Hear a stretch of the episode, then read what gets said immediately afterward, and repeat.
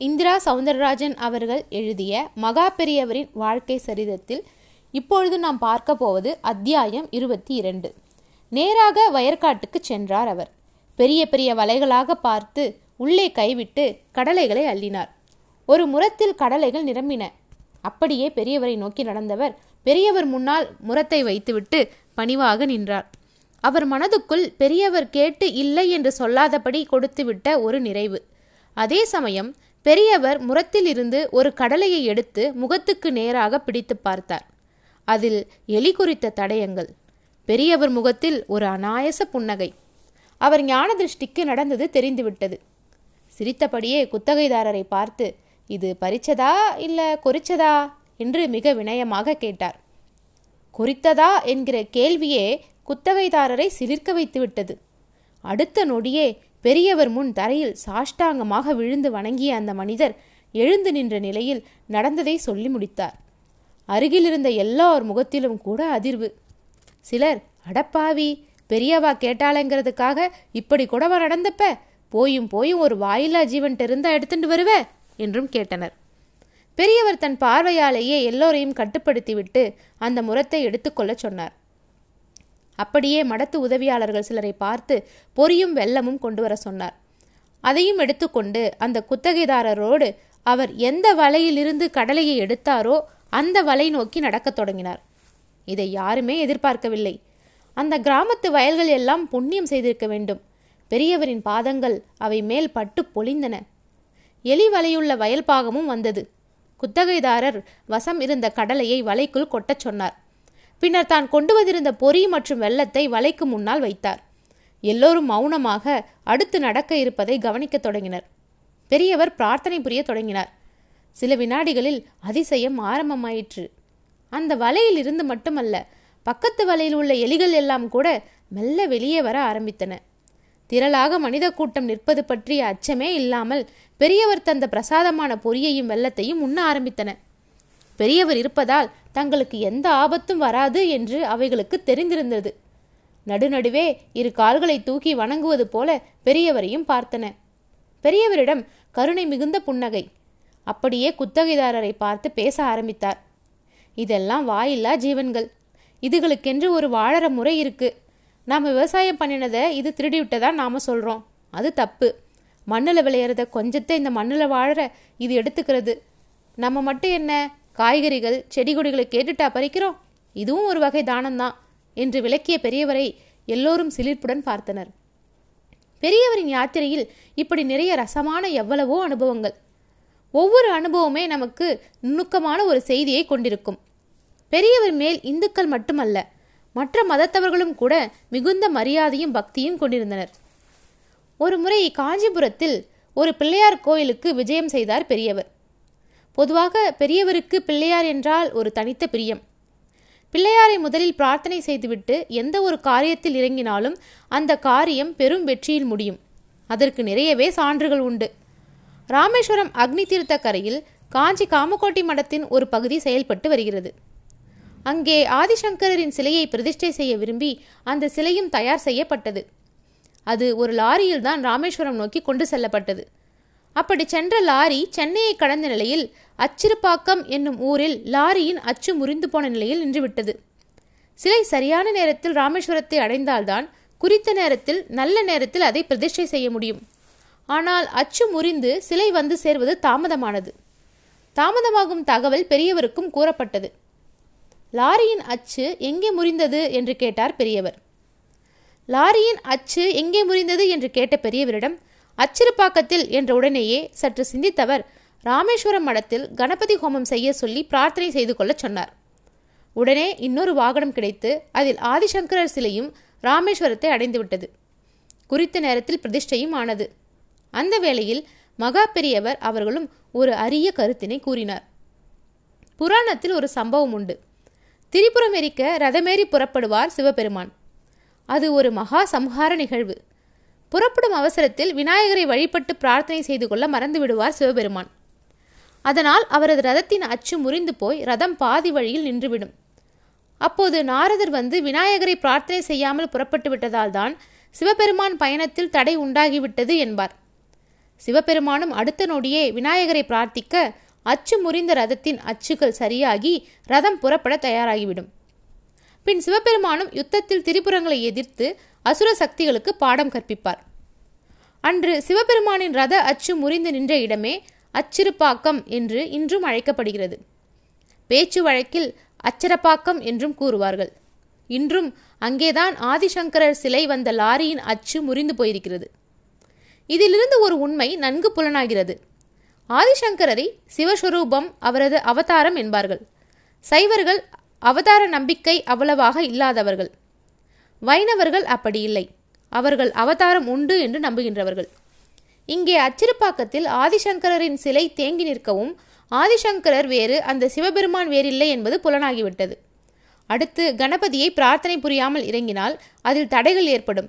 அவரை சரணடைந்து விட்டாலோ அவர் அதன்பின் சகலத்தையும் பார்த்து கொண்டு விடுவார். அப்பாவின் ரதத்தையே தடுத்து நிறுத்தி தன்னை வணங்கச் செய்தவர் என்று இங்கே பொருள் கொள்ளக்கூடாது. அப்பா பிள்ளை உறவெல்லாம் நம் மானுட பாவனை. கணபதி பார்வதி புத்திரர் பிரணவஸ்வரூபம் கொண்டவரே. இவரே மந்திரங்களுக்கு எல்லாம் மூலம். இவரை வணங்கிவிட்டு செய்கிற செயல்கள் எல்லாம் நல்ல விதமாக முடிவடையும். இதை உலகுக்கு உணர்த்தத்தான் சிவபெருமான் விஷயத்திலும் இவ்வாறு நடந்தது. ஈஸ்வரனும் தானும் பிரார்த்தனை செய்து நமக்கெல்லாம் வழிகாட்டினார். அவரே அவ்வாறு செய்திருக்கும்போது நாம் செய்யாமல் போகலாமா என்று கேட்டார் பெரியவர். பிறகே எல்லோருக்கும் பிள்ளையார் வழிபாட்டின் வலிமையும் புரிந்தது. இதனாலேயே பெரியவர் எங்கே பிள்ளையார் கோயில் கண்ணில் பட்டாலும் நின்று வணங்கிவிட்டே செல்வார். பிள்ளையார் பெருமை பற்றியும் அவர் ஏற்கனவே சமந்தகமணி மகிமை உபன்யாசத்தில் நிறைய பேசிவிட்டார். இதுபோக ஔவையாரும் பிள்ளையாரும் என்னும் தலைப்பில் அவர் நிகழ்த்திய உபன்யாசம் மிக அபூர்வமான தகவல்களை எல்லாம் உடையது. நாம் இங்கே காஞ்சியில் உள்ள பிள்ளையார் கோயிலுக்கு வருவோம். இந்த கோயிலுக்கு பெரியவர் சென்ற சமயம் கோயிலில் திருவிழா நடந்து கொண்டிருந்தது. திருவிழா என்பதால் தினசரி அலங்காரம். அன்று பூ அலங்காரத்தில் கோயிலே புது வடிவம் எடுத்திருந்தது. பெரியவர் பிரமித்தார். இவ்வளவு அழகாக பூ வேலைப்பாடு செய்தது யார்? என்று கேட்டார். அப்படி செய்தவர் ஒரு இஸ்லாமியர். பூ வியாபாரம்தான் அவர் தொழில். அவரை அழைத்து வந்து பெரியவர் முன் நிறுத்தினார்கள். அவரும் பெரியவரை பணிவாக வணங்கினார். பெரியவர் அவரை ஆசிர்வதித்ததோடு உங்கள் கைக்கு காப்பு செய்து போட வேண்டும். அவ்வளவு அழகாக இருக்கிறது உங்கள் செயல்பாடு என்றார். பின்னர் அவரிடம் சிறிது நேரம் மனம் விட்டு பேசவும் செய்தார். மாற்று மதத்தவர் இவரிடம் நமக்கு என்ன பேச்சு? என்றெல்லாம் எண்ணாமல் அவரிடம் பேசவும் செய்தார். அவரிடம் நீங்கள் விடாமல் தொழுகை செய்கிறீர்கள் தானே? என்று கேட்டார். அவரும் ஐந்து வேளையும் நான் விடாமல் தொழுகை செய்கிறேன் சாமி என்றார். அப்போது அந்த இஸ்லாமியருக்கே தெரியாத ஓர் அரிய தகவல் ஒன்றை கூறினார் பெரியவர். எல்லோரும் தொழுகை என்றால் ஐந்து வேலை என்றுதான் நினைத்து கொண்டிருக்கிறார்கள். ஆனால் அந்த நாளில் ஆறு வேலை தொழுகை இருந்தது. நள்ளிரவில் அந்த ஆறாவது தொழுகை புரிய வேண்டும். காலப்போக்கில் இரவு உறங்க வேண்டியிருப்பதால் அது விடுபட்டு விட்டது போலும் என்றார். அப்படியே அருகில் உள்ள பிராமணர் ஒருவரை பார்த்து இவா பகல்ல ஐந்து வேளை தொழுவதை விட விடுறதே கிடையாது. பிராமணனுக்கு மூன்று வேளை சந்தியாவந்தனம் புரிய வேண்டும். அதாவது சூரியன் உதிக்கும் முன் உச்சிக்கு வந்த பின் அஸ்தமிக்கும் சமயம் என்று அந்த மூன்று வேலைகள் இதில் மதியம் சந்தி செய்வதை பலர் மறந்துவிட்டனர். கேட்டால் ஆபீஸில் வேலையில் இருக்கும்போது எப்படி செய்ய முடியும்? என்று கேட்கின்றனர். ஆபீஸுக்கு போகிறவங்களால முடியாமல் போகலாம். ரிட்டையர்மெண்ட் ஆகி வீட்டில் இருப்பவர்கள் தவறாமல் மூன்று வேளை சந்தியாவந்தனம் செய்ய வேண்டும். இல்லாவிட்டால் தங்களுக்கான கடமையை செய்ய தவறிய பாவத்துக்கு ஆளாக வேண்டும் என்றார். தினமும் சந்தியாவந்தனம் செய்வதால் அன்றைய தினம் நாம் அறியாமல் செய்த பாவங்கள் எல்லாமும் போய்விடும். சந்தியாவந்தனத்தில் நாம் ஜெபம் செய்யும் காயத்ரி மந்திரத்துக்கு அப்படி ஒரு சக்தி உண்டு என்றார். காயத்ரி மந்திரம் பற்றியும் பெரியவர் பல இடங்களில் பல தருணங்களில் பேசியுள்ளார். சொல்லப்போனால் காயத்ரி மந்திரத்தை விட மேலான ஒரு மந்திரம் இல்லை என்பதே அவருடைய கருத்தும் கூட. ஒரு முறை ஒருவர் பெரியவரிடம் மந்திர உபதேசம் பெற விரும்பி பெரியவரை நாடி வந்தார். அவர் பிறப்பால் ஒரு பிராமணர். பஞ்சகச்சம் உடுத்தி தலையில் குடுமியோடும் நெற்றியில் விபூதி குங்குமத்தோடும் பளிச்சென்று இருந்தார். பெரியவரிடம் மனம் விட்டு பேசினார். பெரியவரே எனக்கு குடும்ப வாழ்வு புளித்து விட்டது நான் இனி முழுமையான ஒரு ஆத்மீகவாதியாக வாழ விரும்புகிறேன். அப்படி வாழ விரும்புகிறவர்களுக்கு குருநாதருடைய மந்திரோபதேசம் மிக முக்கியம் என்றும் அறிந்தேன். அதனால்தான் உங்களை நாடி வந்துள்ளேன். நீங்கள் எனக்கு மந்திரோபதேசம் செய்து வழிகாட்ட வேண்டும் என்று உருக்கமாக பேசி நின்றார். பெரியவரும் அவரை ஏற இறங்க பார்த்துவிட்டு நீங்கள் பிராமணர் தானே? என்று கேட்டார். அவரும் ஆமோதித்தார். இளம் வயதிலேயே பூணூல் போட்டிருப்பார்களே என்று பெரியவர் கேட்டதும் அவரும் ஆமோதித்தார். அப்படியானால் உங்களுக்கு மந்திர உபதேசம் ஆகிவிட்டதே என்றவரை புரியாமல் பார்த்தார் அந்த பிராமணர். என்ன பார்க்கிறீர்கள்? பூணூல் போட்ட சமயம் உங்கள் காதில் ரகசியமாக காயத்ரி மந்திரத்தை வேத பண்டிதர் ஓதியிருப்பார். அதுதான் மந்திர உபதேசம் அந்த காயத்ரி மந்திரத்தை விட மேலான ஒரு மந்திரம் எனக்கு தெரிந்து இருப்பதாக தெரியவில்லை. ஆகையால் அதையே நீங்கள் ஜெபித்து பயனடையலாம் என்றார். அந்த பிராமணரும் அதன் பின் மகிழ்வோடு சென்றாராம். பெரியவர் காயத்ரி மந்திரம் எப்படிப்பட்டது? அதன் சக்தி எத்தகையது என்றும் கூறியிருக்கிறார். காயத்ரி மந்திரம் தான் உலகின் மிகச்சிறந்த கடவுள் வாழ்த்து. அமெரிக்க விஞ்ஞானிகளில் ஒருவரான டாக்டர் ஹார்வர்ட் ஸ்டிங்கின் என்பவர் காயத்ரி மந்திரத்தின் ஒளி கட்டுமான சிறப்பை பற்றி ஆராய்ச்சி செய்துள்ளார். இந்த மந்திரம் உச்சரிக்கும் போது ஒரு லட்சத்து பத்தாயிரம் ஒளி அலைகள் புறத்தில் எழுகின்றன. அதுவும் ஒரு வினாடியில். இதை சொல்ல சொல்ல மனம் மெல்ல மெல்ல அமைதியடைகிறது ஆன்ம பலம் அதிகமாகிறது. ஜெர்மனியில் உள்ள ஹாம்டர்க் யூனிவர்சிட்டி இதை ஆய்வு செய்து உறுதிப்படுத்தியுள்ளது. அமெரிக்காவில் சுரினாம் என்னும் ஊரில் அங்குள்ள வானொலி ஒளிபரப்பில் தினமும் பதினைந்து நிமிடங்கள் காயத்ரி மந்திரம் ஒளிபரப்பப்பட்டு வருகிறது. ஏறத்தாழ நாலாயிரம் ஆண்டுகளுக்கு முன்பு நமது வேதங்களில் ஒன்றான ரிக்வேதத்திலிருந்து இது தோன்றியது. அதற்கும் முன்பே கூட இது உச்சரிக்கப்பட்டிருக்கலாம் என்கின்றனர் ஆய்வாளர்கள். நிலவுக்கு சென்ற முதல் மனிதனான ஆம்ஸ்டாங் நிலவில் காலடி வைத்த நிலையில் ஓம் எனும் பிரணவ சப்தத்தை உணர்ந்தாராம். இப்படி மேல்நாட்டவர்களும் நம் மந்திரத்தின் பெருமை மற்றும் சக்தியை உணர்ந்து வைத்துள்ளார்கள். இந்த மந்திரம் விஸ்வாமித்திர முனிவரால் நமக்கு கிடைத்தது. தவம் என்றால் விஸ்வாமித்திரர் என்று ஒரு பொருள் உண்டு. நீ பிறப்பால் ஒரு சத்திரியன். உன்னால் புலன்களை அடக்கி தவம் செய்ய இயலாது. மாவீரனால் ஒரு நாட்டை வேண்டுமானால் ஆள முடியும். ஆனால் ஐம்புலன்களை அடக்கி உடற்கட்டை உன்னால் ஆள முடியாது என்று ராஜரிஷியான வசிஷ்டர் கூறவும் அதே ஒரு சவாலாக எடுத்துக்கொண்டு ஐம்புலன்களை ஒடுக்கி தவம் செய்து அந்த தவத்தின் பெரும் பயனாக அவர் மூலம் நமக்கு கிடைத்ததே காயத்ரி மந்திரமாகும். இதில் காயத்ரி என்னும் சொல்லை இருவிதமாக பொருள் கொள்ளலாம். விஸ்வாமித்திர முனிவர் தம் காயமாகிய உடம்பையே பஞ்சித்திரியாக போட்டு விளக்காய் எரித்து தவத்தின் உச்சத்தை தொட்டு அடைந்த மந்திரம் இது என்பது ஒரு சாரர் கருத்து. காய என்றால் உயிரூட்டுதல் த்ரீ என்றால் மூன்று கால வேலைகளாக குறிக்கும். அதாவது சூரியன் உதிக்கும் சமயம் அவன் உச்சியில் நிற்கும் சமயம் அஸ்தமிக்கும் சமயம் என்று சூரியனை மையமாக கொண்டு மூன்று வேலைகள் நாம் சந்தியாவந்தனம் எனும் கர்மாவை புரிய வேண்டும். இது அந்தணர்களுக்கு கட்டாயமாக்கப்பட்டது. இதை பெண்களோ பிற வருணத்தவர்களோ செய்ய தேவையில்லை. செய்தால் அதில் எந்த தவறும் இல்லை. ஆனால் வேதம் ஓதும் கடமையை உடைய அந்தணர்கள் இதை செய்யாமல் இருப்பது கடமை தவறிய செயலாகும். பெரியவர் இதனை மிகவே வற்புறுத்துகிறார். எந்த ஒரு பிராமணரை கண்டாலும் ஒழுங்காக சந்தி செய்கிறாயா என்று அவர் கேட்க தவறியதே இல்லை. அதேபோல ஐந்து வயது முடிந்து ஆறு வயதை ஒரு பிராமணச் சிறுவன் அடைந்துவிட்டால் அவனுக்கு உபநயனம் என்னும் பூணூல் போடும் சடங்கு நடந்துவிட வேண்டும். இந்த சடங்கிற்கு மாசி மாதம் மிக ஏற்ற காலம். ஆறு ஏழு வயதிலும் ஒருவருக்கு உபதேசிக்கப்படும் மந்திரமானது சாகும் வரை மறக்க இயலாதபடி மனதில் தங்கிவிடும். எனவேதான் இந்த சிறு வயதிலேயே பூணூல் போட வேண்டும் என்றனர் நம் முன்னோர். இன்னொரு காரணமும் உண்டு. ஒருவர் வளர்ந்து வாலிப பிராயத்தை அடையும் போது காம உணர்வு தலை தூக்க தொடங்கிவிடும். இதுவே காதல் உணர்வாக மாறி விரும்பும் பெண் பின்னால் அவனை சுற்ற வைக்கும் இறுதியில் திருமணத்தில் முடிந்து இல்வாழ்வும் தொடங்கிவிடும். இப்படித்தான் ஆண் பெண் என்று இரு சாரருக்கும் இந்த உலகில் நடக்கிறது. எனவே காமன் புகும் முன் காயத்ரி ஒருவர் மனதில் புக வேண்டும் என்றே ஏழு எட்டு வயதில் பூணூல் போடப்பட்டது. காயத்ரி புகுந்த மனது மிக பலமானதாக சலனங்களுக்கு இடம் கொடுக்காததாக காமத்தையும் தன் கட்டுப்பாட்டில் வைத்திருக்கும். காயத்ரி எனும் மந்திரத்துக்கு பின்னாலே இத்தனை சங்கதிகள் நாம் உணர்வதற்கு உள்ளன. இதை மிகச் சரியான உச்சரிக்க வேண்டி உச்சரிக்க வேண்டியதும் மிக முக்கியம். தவறான உச்சரிப்பு தவறான பயனை அளித்துவிடும் இதை ராகம் போட்டு பாடக்கூடாது. ஆலாபிக்க கூடாது. மனதுக்குள் இதை சொன்னால் சிறந்த பயன். சற்று உரத்த குரலில் பிறர் கேட்கும்படி சொன்னால் மிகச்சிறந்த பலன் உண்டாகும். பெரியவர் இதனாலேயே இதை பெரிதும் வற்புறுத்தினார். இதை மட்டுமா? அன்னதானம் தண்ணீர் புரி தண்ணீர் பந்தல் மருத்துவ முகாம் என்று அவர் சமூக நன்மையை உத்தேசித்து செய்ய சொன்னது ஏராளம். இதில் ஒருவர் தண்ணீர் பந்தல் நடந்த இடத்தை அபகரித்து அன்னதானம் நடைபெற முடியாதபடி செய்துவிட்டார். தண்ணீர் பந்தல் நடந்த இடத்தில் பெரிய வணிக வளாகம் கட்டி பெரிய அளவில் பணம் சம்பாதிக்கவும் திட்டம் போட்டார். ஒருபுறம் அவர் பணம் சம்பாதிக்கவும் மறுபுறம் அவரது சிறுநீரகங்கள் இயங்குவதில் சிக்கல் ஏற்பட்டது. இந்நிலையில் அவர் பெரியவரை தரிசனம் செய்யவும் வந்தார். பெரியவரை தரிசனம் செய்ய வந்த அந்த மனிதர் தண்ணீர் பந்தலை தடுத்தவர் அவர். பெரியவர் தரிசனத்துக்காக வரிசையில் நின்றார். அவர் முகத்தில் நோயின் வாட்டம். மனிதர்களுக்கான வியாதிகள் பலவிதம். அதில் ஒவ்வொன்றும் ஒரு விதம் அவைகளில் சிறுநீரக பாதிப்பும் அது தொடர்பான அவஸ்தையும் மிக கொடுமையான ரகம். ஒரு நாளைக்கு இவ்வளவு தண்ணீர் தான் குடிக்கலாம் என்று மருத்துவர்கள் கூறிவிடுவார்கள்.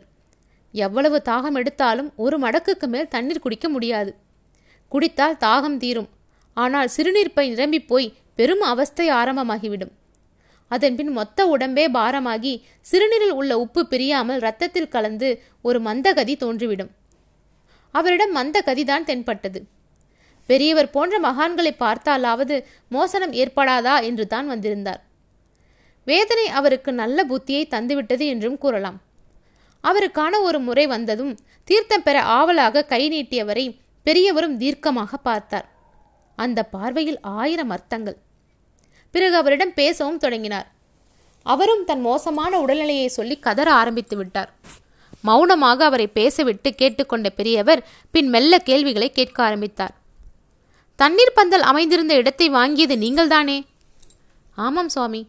தொடர்ந்து அங்கே தண்ணீர் பந்தல் அமைத்து தாகம் தீர்க்கிறீர்களா? இல்லை சுவாமி. காலங்காலமாக நடந்து வந்த ஒரு நல்ல காரியத்தை தடுத்து அந்த இடத்தை வாங்கி என்ன சாதித்து விட்டீர்கள்? இப்படி கேட்கவும் அவரிடம் பதிலில்லை. இருந்தும் கூறினார் அங்கே கட்டிடம் கட்டி வியாபாரம் செய்ய நினைத்தேன். முடியாவிட்டால் வாடகைக்கு விட்டால் வருமானம் வரும் என்றுதான் அந்த இடத்தை வாங்கினேன். எப்படி வாங்கினீர்கள்? தண்ணீர் பந்தல் இருக்கிறது விற்க முடியாது என்று கூறியவர்களை மிரட்டித்தானே? அவரிடம் அமைதி. தண்ணீர் தாகம் தீர்ப்பது என்பது ஒரு மிகப்பெரிய தர்ம காரியம் அடுத்து பசியை தீர்க்கும் அன்னதானம். இந்த நல்ல காரியத்தை நாம் செய்ய முடியாவிட்டால் கூட பரவாயில்லை. செய்து கொண்டிருப்பவர்களை விரட்டி அதை தடுப்பது எவ்வளவு பெரிய பாவம் தெரியுமா? பெரியவர் கேட்க அந்த மனிதரின் கண்களில் கண்ணீர் பெருக ஆரம்பித்தது. பேராசையால் நீ செய்த பாவத்துக்கு உன் உடம்பே உனக்கு தண்டனை தந்துவிட்டது. ஐந்து பூதங்களில் எதை பிரதானமாக வைத்து பாவம் செய்கிறோமோ அதாலேயே தண்டனை கிடைக்கும். ஒரு விதை வளர்ந்து மரமாக கால நேரம் இருக்கிற மாதிரி அந்த பாவமும் வளர்ந்து வட்டியோடு வந்து நிற்கும். இதிலிருந்து ஒருவர் கூட தப்பிக்க முடியாது. அரசன்தான் அன்றே தண்டனை தருவான். தெய்வம் நின்று மெல்ல உணர்த்தியபடியே கொள்ளும் காலையில் தவறு மாலையில் தண்டனை என்றால் அந்த தண்டனையை மனித மனம் பெரிதாக எண்ணாது. தண்டனையை கூட விலைக்கு வாங்கி தப்பிக்க எண்ணும். இன்று அப்படியும் தப்பு செய்கிறவர்கள் இருக்கிறார்களே. அதனால்தான் எந்த பாவத்துக்கு எப்போது தண்டனை என்பது கடவுள் வரையில் ரகசியமாகவே உள்ளது. ஒருவேளை அந்த தண்டனைக்கான காலம் வருவதற்குள் நம் ஆயுள் முடிந்துவிட்டால் அந்த தண்டனையை நம் பிள்ளைக்குட்டைகள் அனுபவிக்க நேரிடும். அதற்கு ஏற்பவே அவர்களும் பிறந்திருப்பார்கள். நாம் இப்பிறப்பில் ஒரு தவறும் செய்யாமல் வாழும்போதும் நமக்கு சில கஷ்டங்கள் நேரிட அப்படிப்பட்ட முன்னோர் பாவங்களே காரணம். அதை உணர்ந்து நாம் அந்த கஷ்டத்தை முழு விருப்பத்தோடு ஏற்றுக்கொண்டு அனுபவித்து கழித்து விட வேண்டும். அதே சமயம் ஒரு நாளைக்கு ஒரு நல்ல செயலாவது முனைந்து செய்ய வேண்டும். ஒருவர் வழி கேட்கிறார். அவருக்கு வழிகாட்டுவது கூட ஒரு கை காரியம் சாலையில் ஒரு முள் கிடைக்கிறது என்றால் அதை ஓரமாக எடுத்து போடுவதும் ஒரு நல்ல காரியம்தான். நல்ல காரியம் செய்ய பணம் தேவை என்று இல்லை. மனம் இருந்தால் போதும். இதை நாம் தொடர்ந்தால் பாவ புண்ணியம் என்கிற நமக்கான இரண்டு தட்டில் புண்ணிய தட்டில் மெல்ல எடை கூடிக்கொண்டே போய் பாவத்தட்டு மேலே போய் புண்ணியத்தட்டு தாழ்ந்து பாவத்தை சமன் செய்து புண்ணியமும் மிச்சம் இருக்கும். பின் நம் வாழ்வு அதற்கேற்பவே இருக்கும் என்று அவருக்கு ஒரு நல்ல விளக்கமும் தந்தார். அவரும் திரும்பிச் சென்று தான் எந்த இடத்தை வாங்கி தண்ணீர் பந்தல் நடப்பதை தடுத்தாரோ அங்கே திரும்ப தண்ணீர் பந்தல் நிறுவி அதை தினமும் செயல்படும்படி செய்தார். அதற்கு பின் திரும்பி வந்து பெரியவரிடம் தன் தவறை நேர் செய்து விட்டதாக கூறினார். பெரியவரும் மனதார அவரை பாராட்டிவிட்டு கவலைப்படாதே நாட்டு மருந்து கடையில் வசம்பு என்னும் மூலிகை கிடைக்கும். அதை வாங்கி நன்றாக அரைத்து அடிவயிற்றில் பூசு. போக போக உன் வியாதி குணமானாலும் ஆகும் என்றார். அவரும் அவ்வாறே செய்ய என்ன ஆச்சரியம்? அவரது சிறுநீரக கோளாறு முற்றிலும் நீங்கியது. மருத்துவர்களும் பெரிதும் வியப்பு தெரிவித்தனர். இதனால் சிறுநீரக கோளாறுக்கு வசம்பு ஒரு மருந்து என்று எல்லோரும் நினைத்துவிடக்கூடாது வசம்பு இங்கே ஒரு பாகம்தான்.